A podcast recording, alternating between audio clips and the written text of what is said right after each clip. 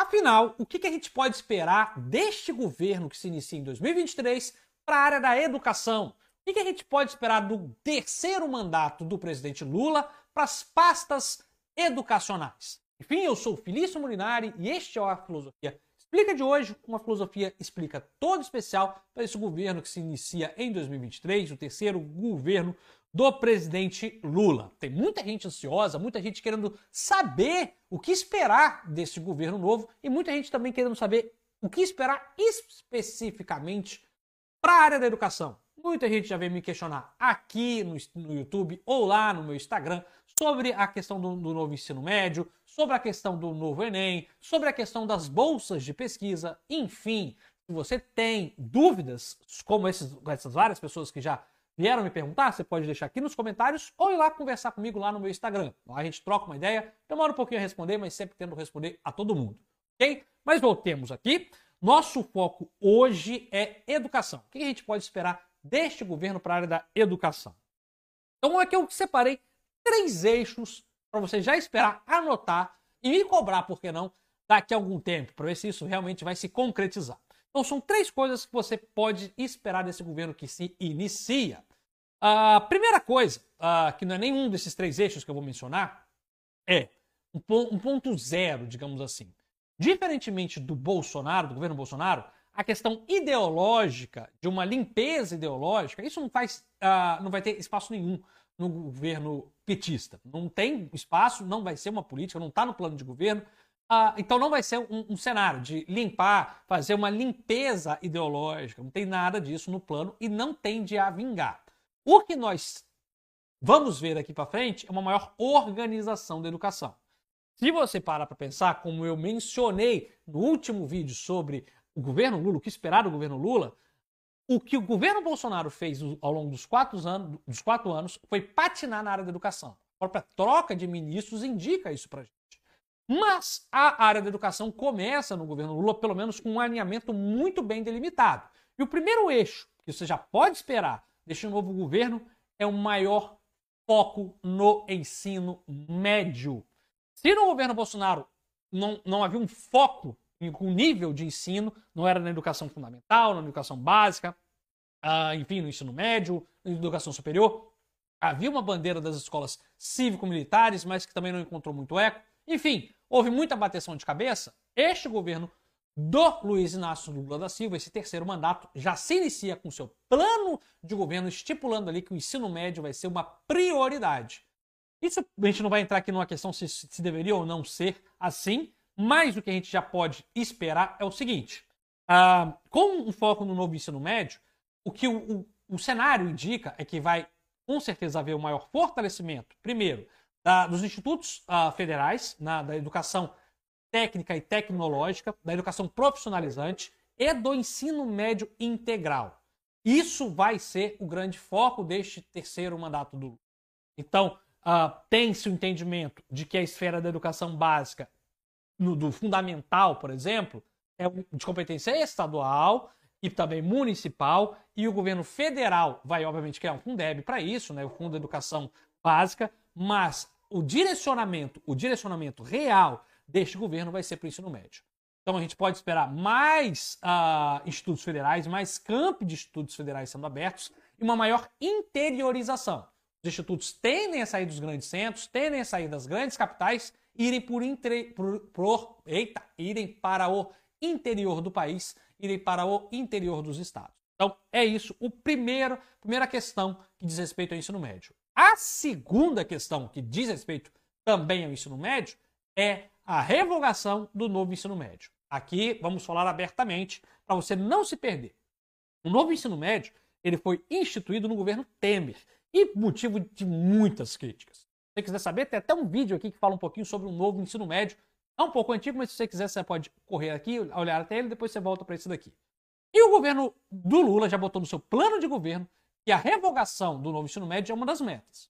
Ele vai revogar o novo ensino médio e propor um novo ensino médio, ou melhor, um novo, novo ensino médio, uh, mais popular e mais democrático. Vai ouvir a população e não fazer na base da canetada como fez o seu uh, antecessor, Temer. Michel Temer, não Bolsonaro exatamente. Então, vai haver essa revogação. está uh, no plano de governo do P T, deste terceiro mandato, que vai haver o maior espaço para as áreas de filosofia, para as áreas de sociologia e de artes. Isso está explícito nominalmente no programa de governo. Então, se você é da filosofia, da sociologia, estava com medo de uma diminuição das áreas, pelo menos o cenário que se apresenta é de melhoria. É um cenário de que não, pelo menos no papel, no plano, para você bota o plano debaixo do braço e vai cobrar o Lula depois.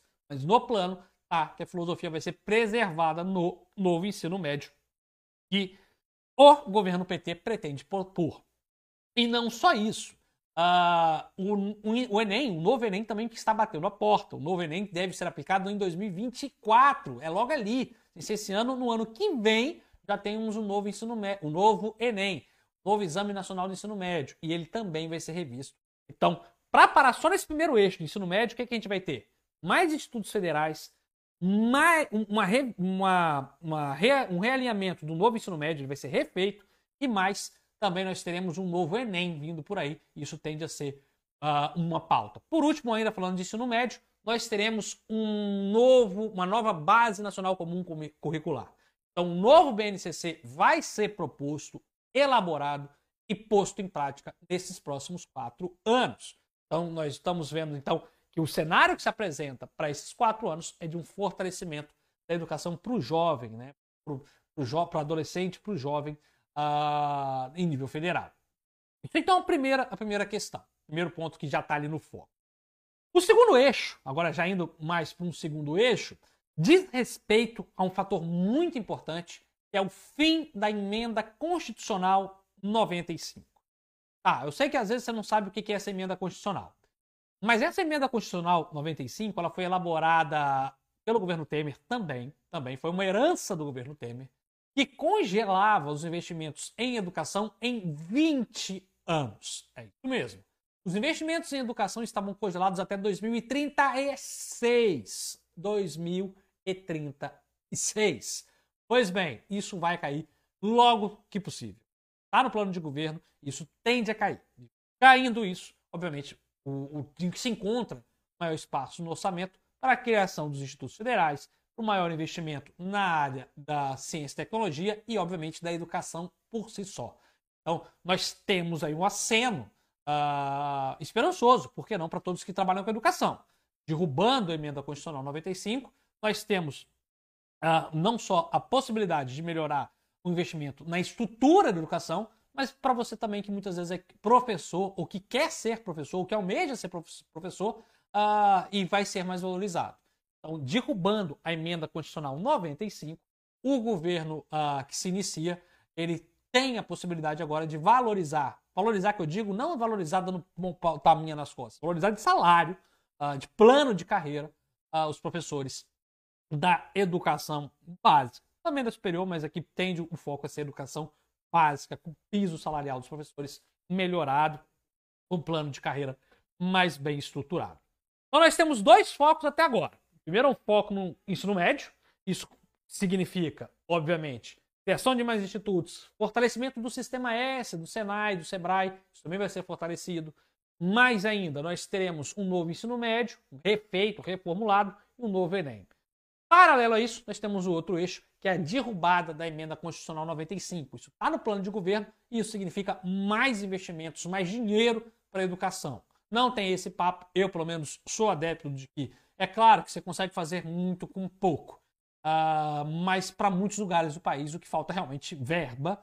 Verba, falo isso porque tenho experiência com a educação e quando eu falo que falta verba, eu estou falando que falta verba mínima, falta merenda na escola, falta papel higiênico no banheiro. Estou falando que falta material, dinheiro para comprar computador, não. Estou falando do mínimo, do mínimo, do mínimo, sabe? Então isso tem faltado, isso pode ser agora revisto. Por fim... Uh, o último eixo, que ficou muito bem explicitado no plano de governo petista e assinado em várias, várias uh, assembleias, é aquilo que é quase que um desafio. Um desafio, não está muito claro como isso vai ser feito, mas é um desafio que se apresenta, que é a recuperação do aprendizado perdido uh, durante a pandemia. Isso é um consenso.